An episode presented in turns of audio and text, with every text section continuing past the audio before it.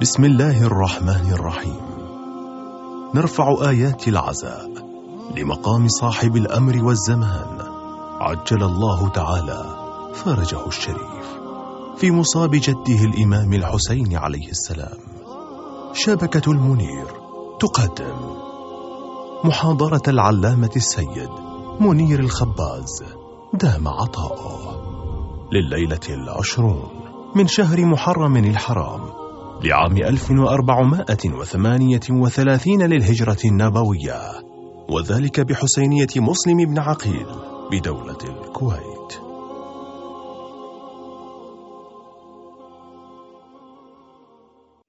صلى الله وسلم عليك يا رسول الله وعلى أهل بيتك المنتجبين يا ليتنا كنا معكم فنفوز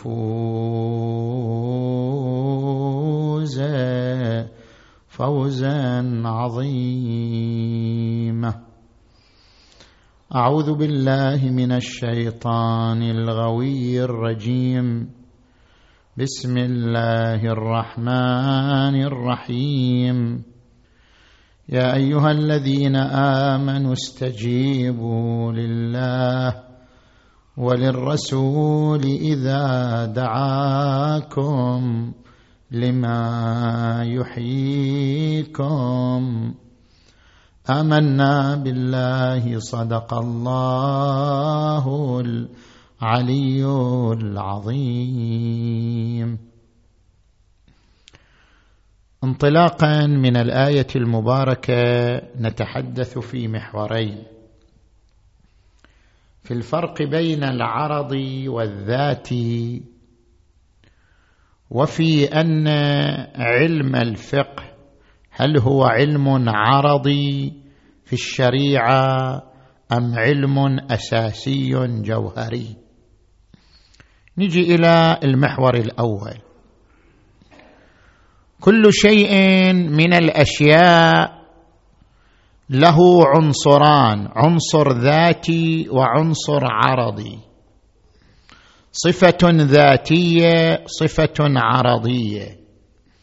يعني مثلا الإنسان الإنسان له عنصر مقوم لماهيته عنصر مقوم لإنسانيته بحيث لو انسلخ من هذا العنصر لم يعد إنسانا. وهو القدرة على التفكير. الإنسان يمتاز على غيره من المخلوقات بالقدرة على التفكير. هذا العنصر مقوم لماهية الإنسان. لو لم يكن لديه هذا العنصر لما كان إنسانا. هذا نسميه عنصر ذاتي. أما اتصاف الإنسان بكونه حليما كريما عقلانيا هذا عنصر عرضي. لو فرضنا أن الإنسان لم يتصف لا بالحلم ولا بالكرم ولا بالعقلانية يبقى شنو؟ يبقى انسانا وإن لم يتصف بهذه الصفات. اذا الإنسان له صفة ذاتية وصفة عرضية. نجي إلى القرآن الكريم. بعض الباحثين يقول القرآن الكريم أيضا له صفة ذاتية وصفة عرضية. الصفة الذاتية للقرآن الكريم دعوته للهداية. إن هذا القرآن يهدي للتي هي أقوم. وتزودوا فإن خير الزاد التقوى. دعوة القرآن للهداية والتقوى. هذا عنصر ذاتي في القرآن. لولاه ما كان القرآن قرآنا. هناك عنصر عرضي وهو تعليق القرآن على بعض الحوادث العابرة التي مرت بزمان نزوله. مثلا عندما يعلق القرآن على شخصية أبي لهب تبت يدا أبي لهب وتب. ما أغنى عنه ماله وما كسب. هذا التعليق تعليق عرضي بالعرض اجى لما وجدت شخصية بهذا النوع علق عليها. أو عندما يتحدث القرآن عن رؤيا النبي لقد صدق الله رسوله الرؤيا بالحق. لتدخلن المسجد الحرام. إن شاء الله آمنين محلقين رؤوسكم ومقصرين. حديث القرآن عن رؤيا النبي هو حديث عرضي. الأساس هو الدعوة للهداية والدعوة للتقوى. نجي الآن نسأل هل الدين فيه عرضي وذاتي يعني هل بعض أجزاء الدين ذاتية للدين؟ متقوم بها الدين وبعض الأجزاء عرضية وعابرة أم لا؟ الجميع ما في الدين هو ذاتي وليس عرضيا.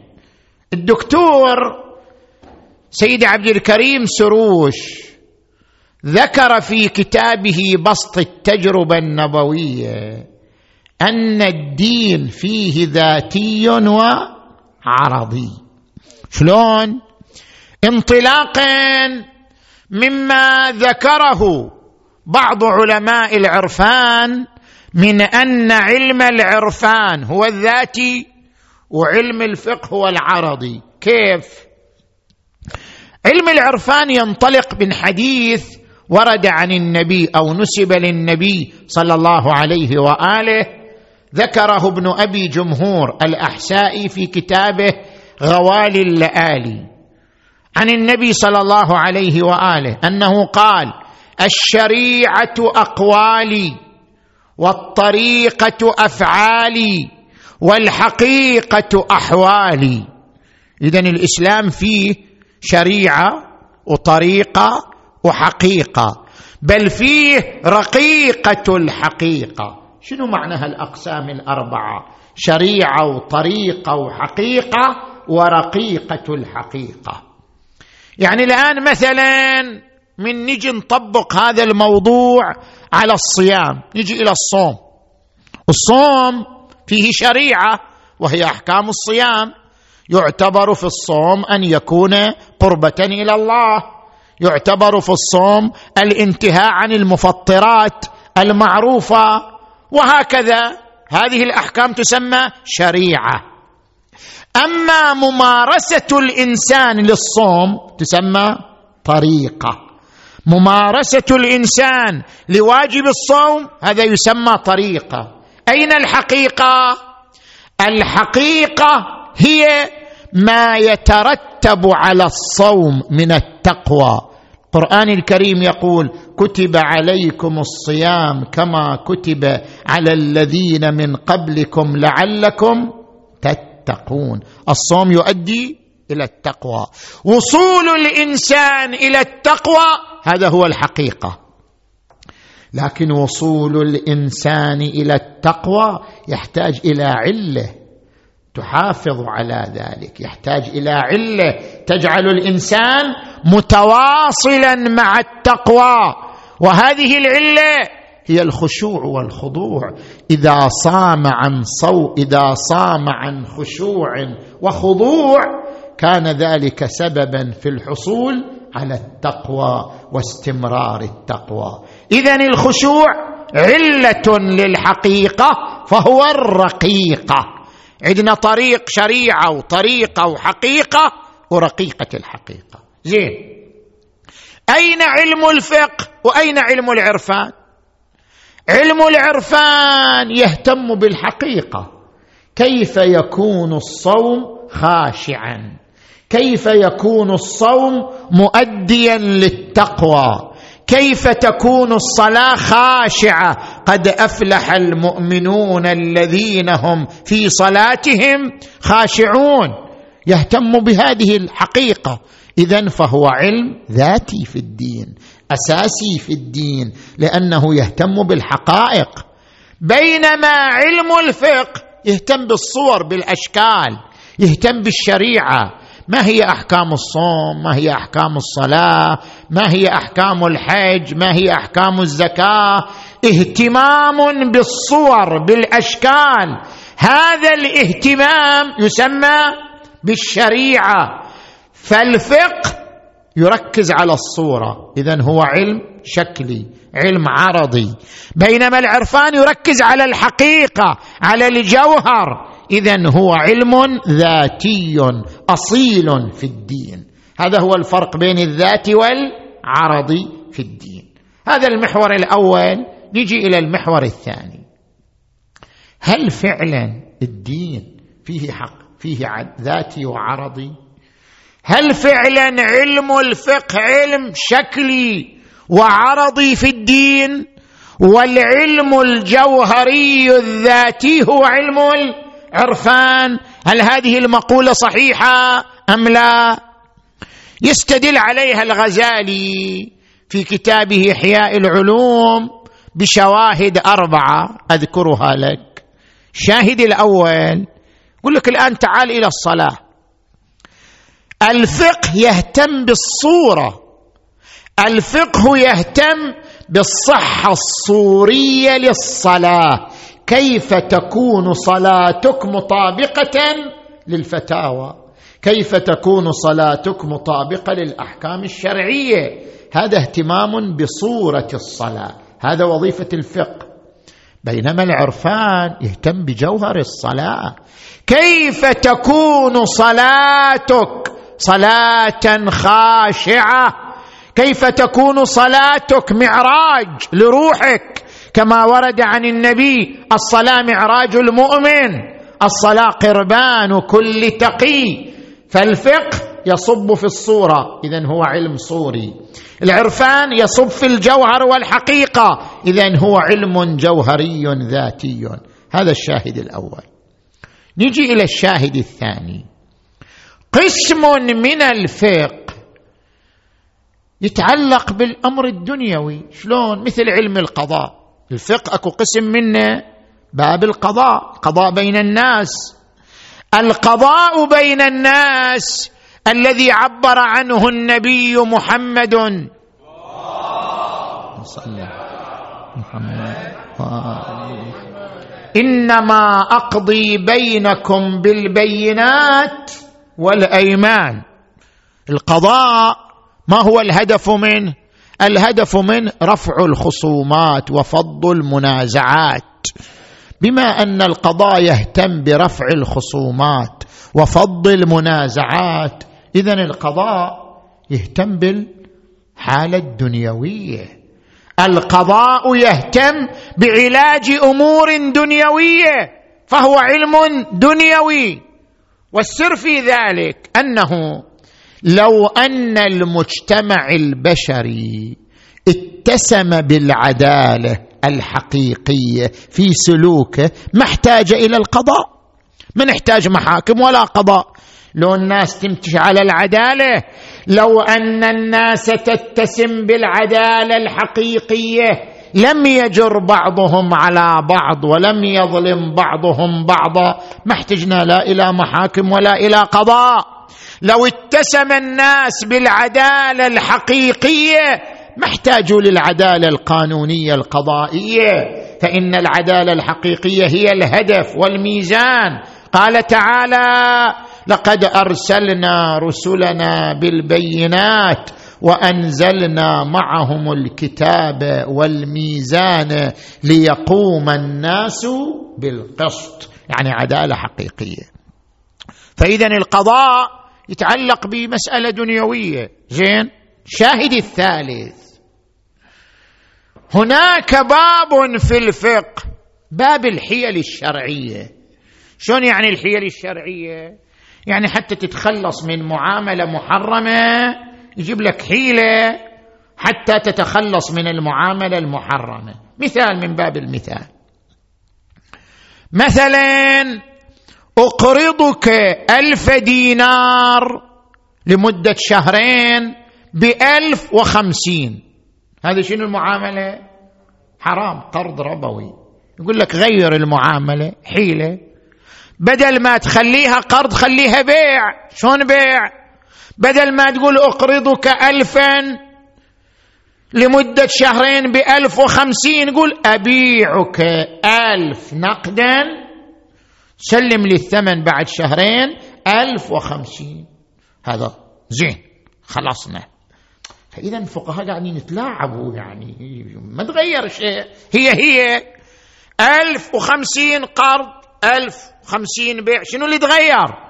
أقرضك ألفا وخمسين أقرضك ألفا بألف وخمسين أو أبيعك ألفا بألف وخمسين. شنو تغير؟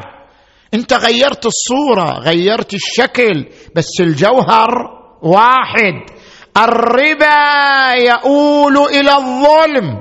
القرآن الكريم يقول وإن تبتم فلكم رؤوس أموالكم. لا تظلمون ولا تظلمون.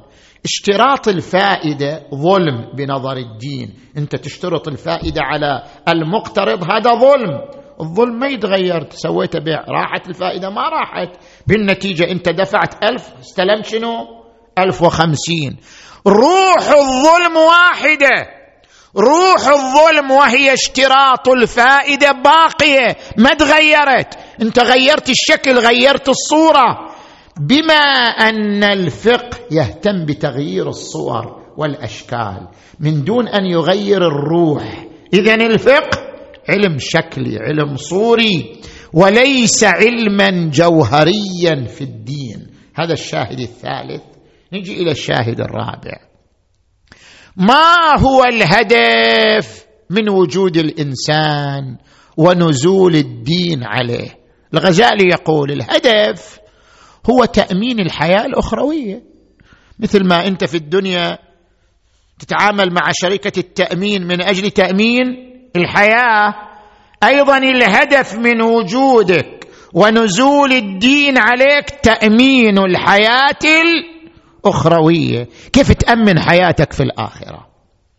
بما أن هذا هو الهدف. شوف وين العرفان وين الفقه؟ العرفان يهتم بهذا الهدف اهتمام مباشر. العرفان علم يعنى ويهتم بتأمين حياتك الأخروية. كيف تكون سعيدا في الآخرة؟ اذا هو علم جوهري أساسي في الدين.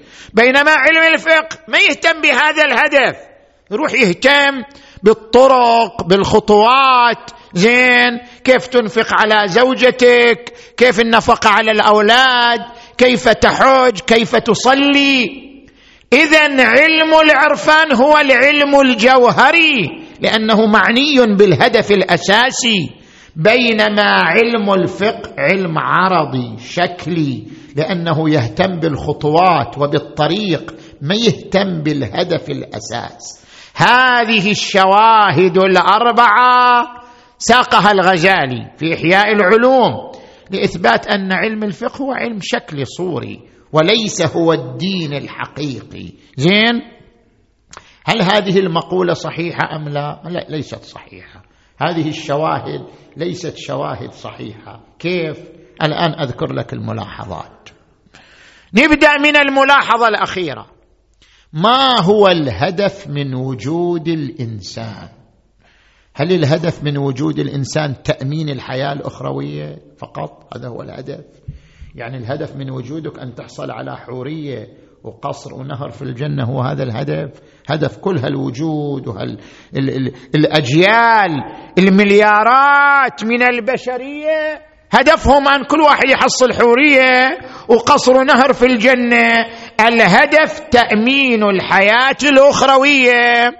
والدنيا ما هي إلا طريق فالفقه يهتم بالدنيا بينما العرفان يهتم بالآخرة. هل الهدف هو تأمين الحياة الأخروية؟ لا ليس هذا هو الهدف.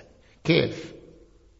نحن عندما نقرأ النصوص ونجمع بين النصوص عندنا قسم من النصوص يعتبر الدنيا لاغيه وما الحياة الدنيا إلا لهو ولعب وإن الدار الآخرة لهي الحيوان. يعني هي الحياة الحقيقية.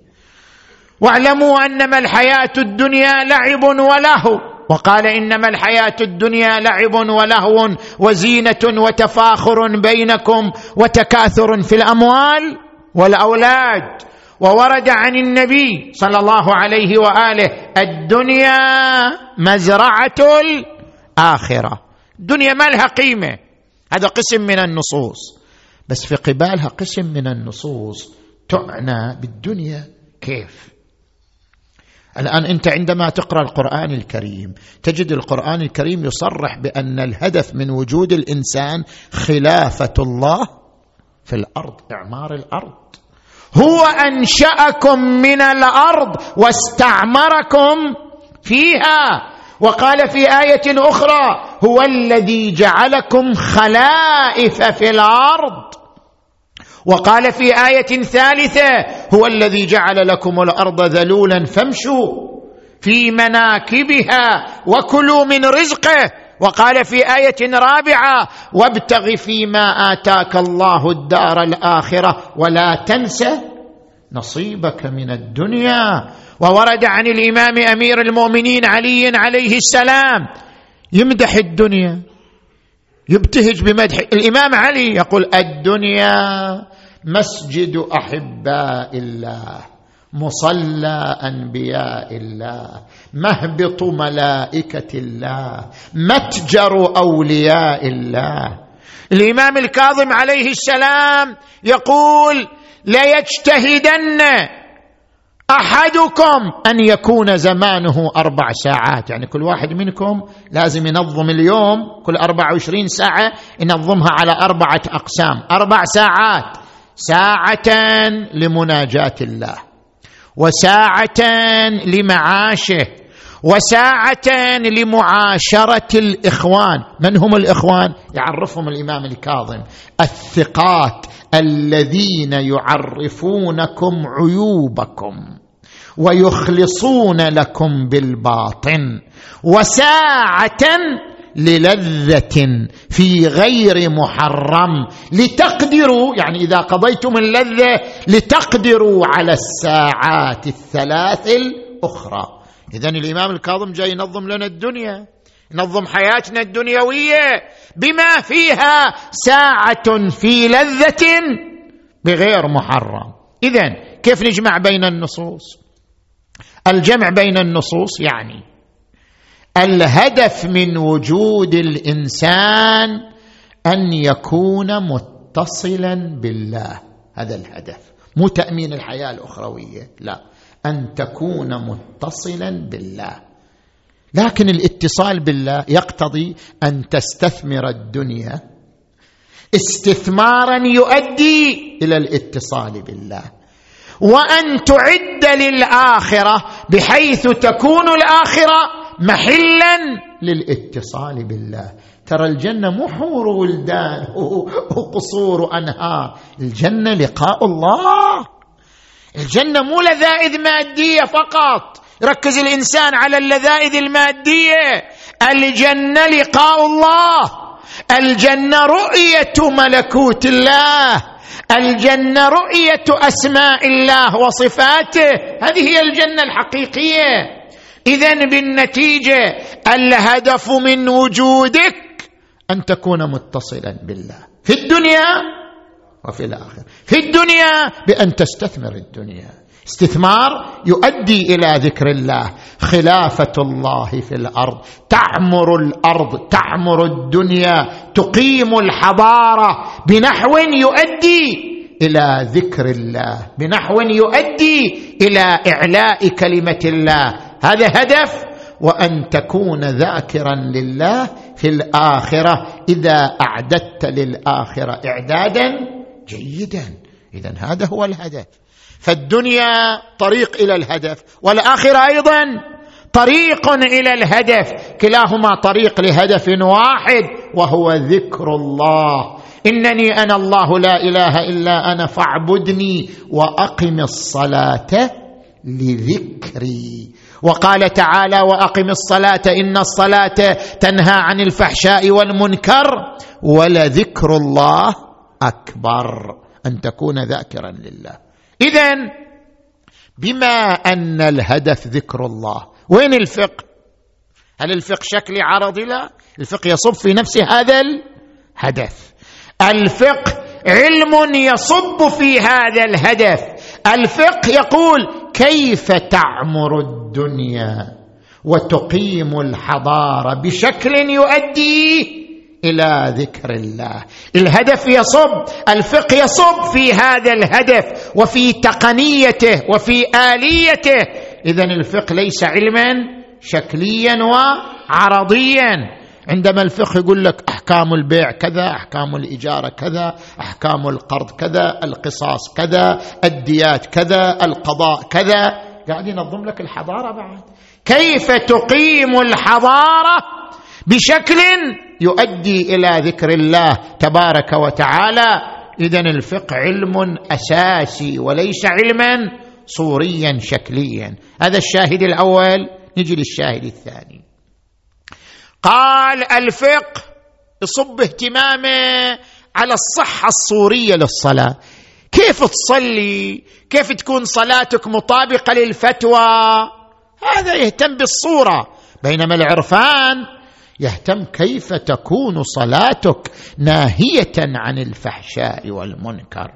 فالعرفان مرتبط بالهدف الجوهري من الصلاة بينما الفقه مرتبط بالصورة الشكلية للصلاة. الجواب عن هذه الملاحظة يا إخوان.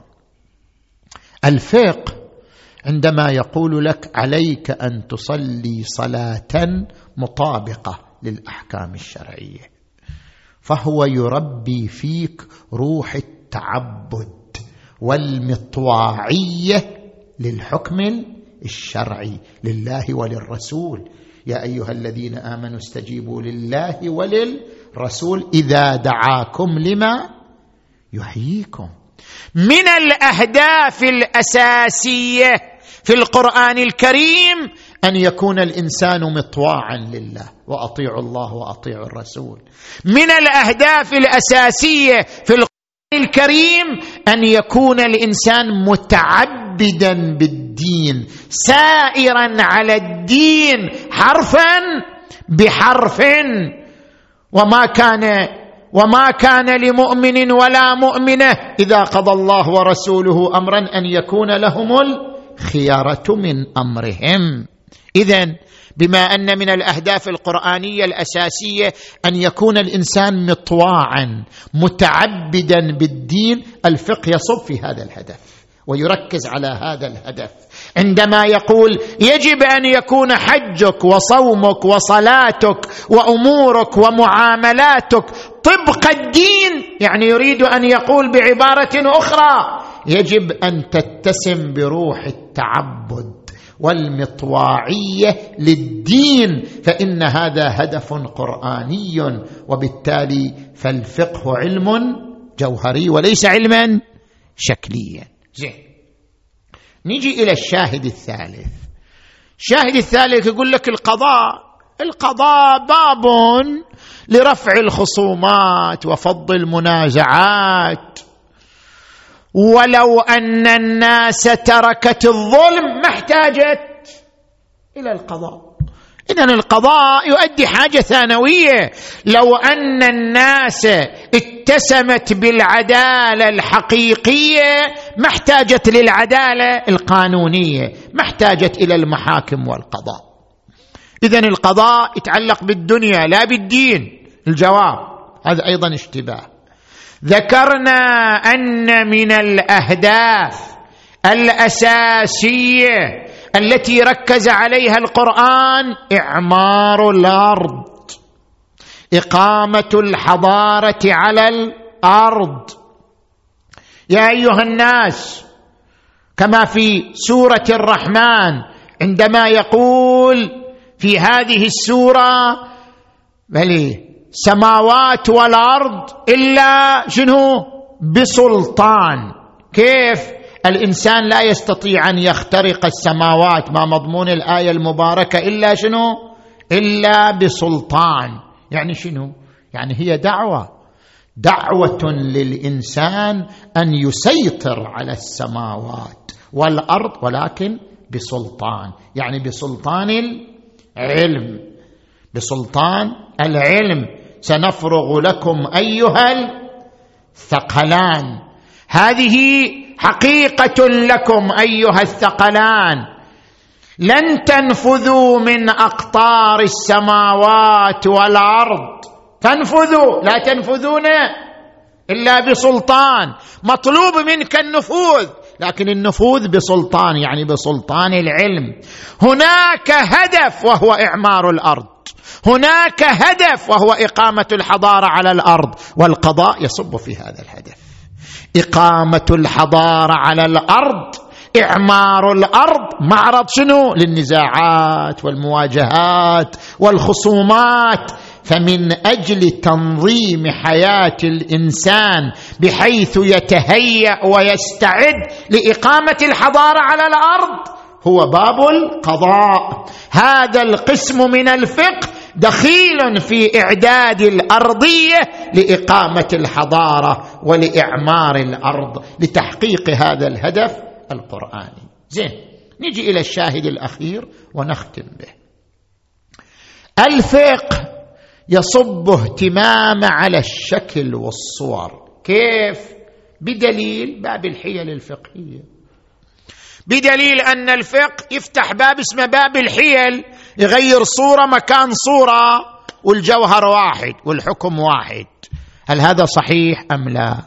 خل أبين لك الآن. باب الحيل الحيل على قسمين.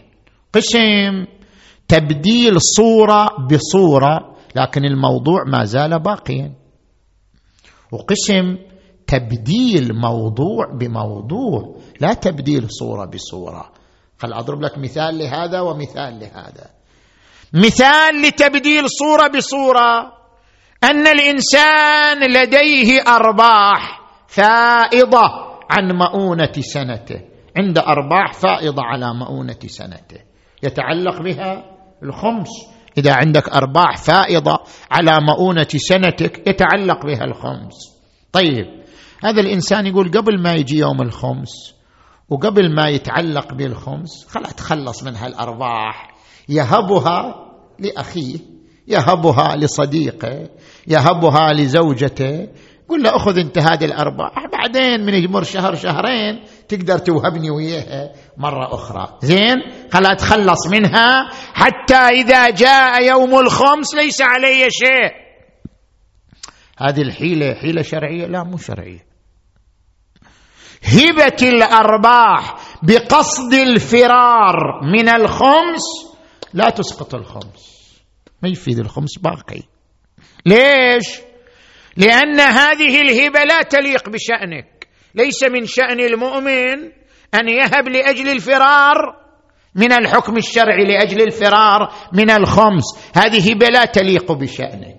وإذا كانت هبة لا تليق بشأنك إذا موضوع الخمس ما زال باقيا. موضوع الخمس الربح الذي لم يصرف في مؤونة السنة. هذا الربح أنت ما صرفت في مؤونة السنة أنت وهبته. بما أنه ربح لم يصرف في مؤونة السنة لأنك وهبته هبة لا تليق بشأنك فالخمس ما زال متعلقا به. هذه الحيلة تبديل صورة بصورة الموضوع ما تغير. ما زال الربح متعلق للخمس. هذه لا تصح. نجي إلى مثال آخر. انت الآن من تجي إلى البنك الإسلامي وتقول له أنا أريد قرض مثلا أريد قرض عشرة آلاف دينار. يقول لك إذا تقترض عشرة آلاف زين لمدة سنة نأخذ عليك عشرة آلاف ومثلا زيادة نأخذ عليك أحد عشر ألف دينار. صحيح؟ زين. تقول لهم أنا غرضي من القرض أن أشتري سيارة. يقول لك طيب إذا غرضك من القرض أن تشتري سيارة نبدل القرض بمعاملة أخرى. نبيعك سيارة تسوى عشرة آلاف دينار بأحد عشر ألف أقساط. صح لو لا؟ تصير المعاملة صحيحة وتتخلص من القرض الربوي كل إشكال ما أكو يقرضونك عشرة بأحد عشر ألف. هذا قرض ربوي. يشترون لك السيارة ويبيعونها إياك. اللي تسوى عشرة بأحد عشر ألف أقساط. معاملة صحيحة. هم توصلوا إلى الهدف اللي يريدوا لكن عن طريق تحويل المعاملة من قرض إلى بيع. هذه معاملة صحيحة ما بها شيء.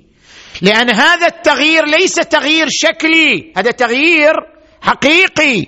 انت غيرت معاملة إلى معاملة أخرى. القرض معاملة والبيع معاملة ثانية. ولكل معاملة أحكام تخصها. ولكل معاملة آثار شرعية تترتب عليها. فهذا التغيير ليس تغيير صوري وإنما تغيير حقيقي. لأنه تغيير حقيقي. لذلك الفقه يقره. فالفقه ما يقر كل تغيير صوري يقر التغيير الحقيقي الذي يترتب عليه اختلاف في الأحكام واختلاف في الآثار. يعني مثلا أما تجي لها المعاملة أنا أريد أن أقرضك ألف دينار بألف وخمسين. أحولها من قرض إلى بيع. بدل ما أقول لك أقرضك ألف بألف وخمسين أقول لك شنو؟ أبيعك ألف لمدة شهرين بألف وخمسين. ما غيرت شيء بس سميته شنو؟ بيع كان اسمه شنو؟ قرض. هذا الفقهاء يختلفون به. قسم من فقهاء يقول لا هذه المعاملة غير جائزة. أصلا هذه ليست بيع. هذه لم يتغاير فيها لم يختلف فيها العوض عن المعوض حتى تكون بيع. بعضهم يقول هذا بيع لكن هذا بيع ربوي أيضا. لأن البيع الربوي هو حرمة البيع بزيادة في المكيل. والموزون بعضهم يعمم حتى للمعدود. فإذا تبيع ألف بألف وخمسين إذا بعت بزيادة في المعدود النقد من المعدود. يعتبر بيع ربوي عند بعض الفقهاء. بعض الفقهاء يقول افترض بيع ومو بيع ربوي. مع ذلك بما أن روح الربا موجودة فيه وهي الظلم. والتغيير بنظر العرف لم يرفع روح الربا ولم يرفع المناط وهو الظلم. اذا هذا التغيير ليس شنو؟ ليس صحيحا ولا يجدي شيئا. غرضي من هذا الكلام أننا ننسب إلى الفقهاء أنهم يتلاعبون بالصور. لذلك الفقه فقه صوري وعلم صوري وليس علما حقيقيا. هذا هذا خطأ. باب الحيل الشرعية باب مبتن على التغيير الحقيقي لا على التغيير الصوري. ومما يؤكد لنا انتبه الكلمة الأخيرة ومما يؤكد لنا أن علم الفقه علم جوهري في الدين وأصيل في الدين مراجعة تراث أهل البيت. ارجع أنت لتراث أهل البيت. الآن أمامك كتاب الكافي أول كتب الحديث. كم نسبة الأحاديث التي تتكلم عن الفقه مع نسبة الأحاديث التي تتكلم عن العرفان والقيم الخلقية؟ كم؟ ما في نسبة أصلا. ثمانين بالمئة من روايات أهل البيت في الفقه. ثمانين بالمئة. عشرين بالمئة قسم منها في العقيدة قسم منها في القيم الخلقية. طيب إذا ثمانين بالمئة من تراث أهل البيت في الفقه كيف يكون علم الفقه علما؟ شكليا صوريا. إذا إذا كان علم الفقه مستوعبا لهذه المساحة الكبرى من تراث أهل البيت كيف يكون علما شكليا صوريا؟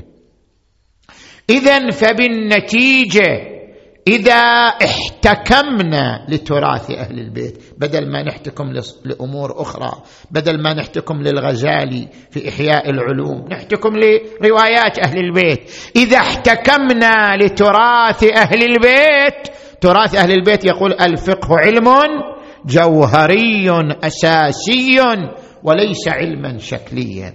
بعض الأطروحات تنشأ عن البعد عن تراث أهل البيت.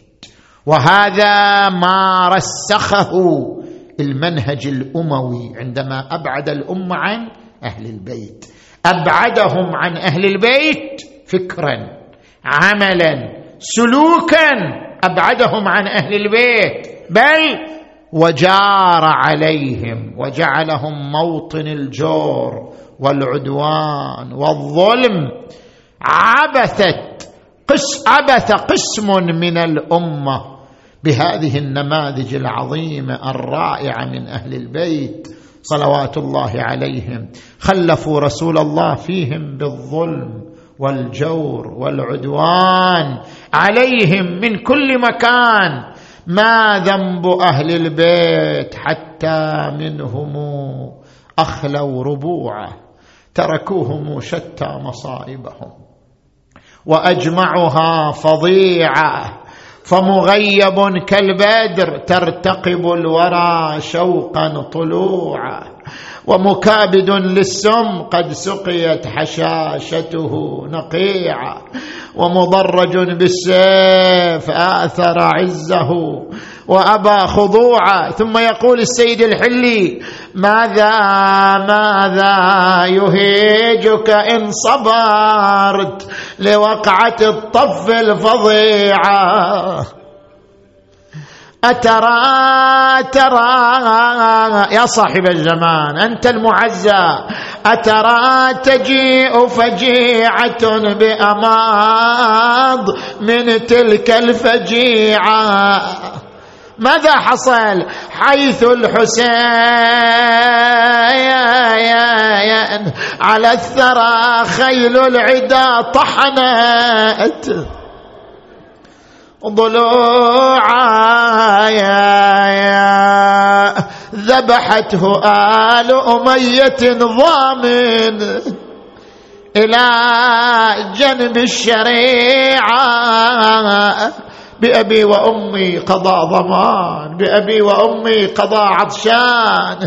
كأن زينب العقيلة لما رجع زين العابدين من دفنه كأن زينب تناديه يا ابن أخي هل سقيت أباك الحسين؟ ماء هل دفنته عطشان ظمآن؟ بسائلك بالله دي خبرني يا دفان. هو يا سقيت له دفنت حسين عطشة. عسايلك بالله ولا تخفي علي. يحسن ضامي له شرايا يا قطرة أمي. يا من دفنت كان رشيت البني. لا يظل قلب حسين وسط القبر لهفايان ويلي ويلي ما حد حضر عنده وحفر قبره ولا حد جاب كافوره وسدره. خيل الأعوجية وطايا يا يا يا وطايت صدره ما غسلوه ولا لفوه في كفن يوم الطفوف. يا الله. بالحسين الوجيه وجده وأبيه وأمه وأخيه والتسعة من بنيه. اللهم اغفر ذنوبنا واستر عيوبنا. اللهم وفقنا والمؤسسين والمؤمنين لما تحب وترضى. اللهم اشف مرضانا ومرضى المؤمنين والمؤمنات واقض حوائجنا وحوائجهم. اللهم صل على محمد وآل محمد واكتب لوليك النصر والفرج واجعلنا من أنصاره وأعوانه والمرضيين عنده. وارحم أمواتنا وأموات المؤسسين والمؤمنين والمؤمنات وإلى أرواح الجميع. بلغ ثواب الفاتحة. تسبقها الصلاة.